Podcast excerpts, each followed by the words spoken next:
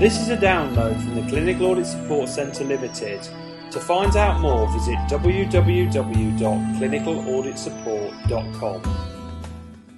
Grumpy Old Auditor, Article 1, entitled Forget Google, Ask Me, published in Clinical Audit Today, Volume 2, Issue 2, in June 2009. Details of the author. John Grant Casey is a registered nurse and a Bachelor of Science, but still hasn't got a proper job. Instead, he does clinical audit at a national level, which he has been doing since 1992, when he left the wards in search of a more meaningful existence. He's still looking. He's audited in NHS trusts, the Health Protection Agency, the Royal College of Pathologists, and now by his own admission blights NHS blood and transplant. He claims there is no other person in the country who has done as many national audits as he has, since he is now working on his 15th. Get a life. John wrote, Ask any auditor today to throw away their computer, roll up their sleeves, and do it the old fashioned way and they'll offer you a cup of decaffeinated red bush tea in a mug bearing the slogan, We value everything you do, are, ever will be. In fact, we can't live without you, and glance at their colleagues exchanging pitying looks. See, I've been doing this a long time, and back in the old days we had to audit without a computer. Without! Yay! Incredible, innit? See, in those days, the whole point of clinical audit departments were to help nurses and doctors to look at the quality of the work they did and try to help them improve. Excuse me a minute. Sorry. Colleagues looking over my shoulder had just read what I typed, and I couldn't think for the loud guffaws of laughter and comments like, In your dreams, Grandad, and you wish, although one sweet little NHS management trainee with big brown eyes opened those eyes even wider in amazement. They're gone now, but it's true. That's what we were there for. You created standards in the same way, drew a questionnaire on a piece of paper, unless you could persuade a medical secretary to type it for you. Anyone remember IBM golf balls? Photocopied it. We weren't all in the dark ages and then sent them round.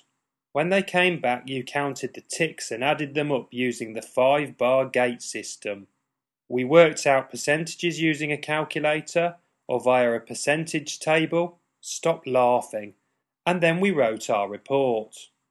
When I talk to staff in hospitals about clinical audit, they consistently tell me they would love to do it, but they don't get any support from the clinical audit department. They have to do it themselves. They don't know how. One doctor told me he had braved the torrent of derision from his colleagues and forged ahead with an audit design only to be finally beaten when the medical records department told him that he, personally, like with his own money, would have to pay a fee per set of case notes from the department to pull them from filing. Who the hell thinks that doctors are going to do clinical audits if they have to pay for the privilege of getting medical records, half of which are incomplete and illegible. And you thought I was crazy. You know what I would do? Put the toys down, stop worrying about what others are doing, and develop effective local audits with me as the expert. One stop shop stuff. Try it. Audit non sufficit. The family motto of James Bond, the famous 007 secret agent, is orbis non sufficit, or the world is not enough. Bond starts his day with a drink, sips his way through lunch, meets his buddies for cocktails, may polish off some champagne with the girl, and smokes like a chimney through it all. How he ever manages to play cards, drive, sail, swim, fight, shoot, and all the other manly things he does, smash out of his gourd, and coughing as he must have been, is unfathomable. But he does, and although today he would be fined heavily and slapped in rehab quick as you please, his excesses seem to be taken as a given by his co-characters, who after all are all doing pretty much the same thing. For the world of clinical audit, enough is too much already. HQIP, the Healthcare Quality Improvement Partnership, is aiming to produce a library of audits that can be shared so we can conquer the world of poor clinical practice with a veritable arsenal of audits that will put down any clinical counterinsurgents. Trouble is, we've tried that before. Remember NCCA? The National Collaborating Centre for Clinical Audit tried it and failed. I tried it when working for a medical Royal College and failed. No one has succeeded, and in fact no one will. Here's why. You design a bloody good audit in your trust which asks the right questions and pulls out the areas of practice which don't comply with evidence-based guidelines. You report back and point out the legal, care-related and economical risks of this non-compliance and suggest low-cost, low-tech solutions. And it works. Things get better. Hooray! Three cheers for clinical audit. Band sevens all round, please. But just 'cause you did it doesn't mean anyone else can. See, when you design an audit, it is with the evidence base that your staff think they believe in. The audit is run because someone believes that in your hospital it would be a good thing to do. You design questions that your staff think are relevant and you collect data from a sample size that your staff agree means they can no longer go on ignoring bad practice. Now make that available nationally and what happens?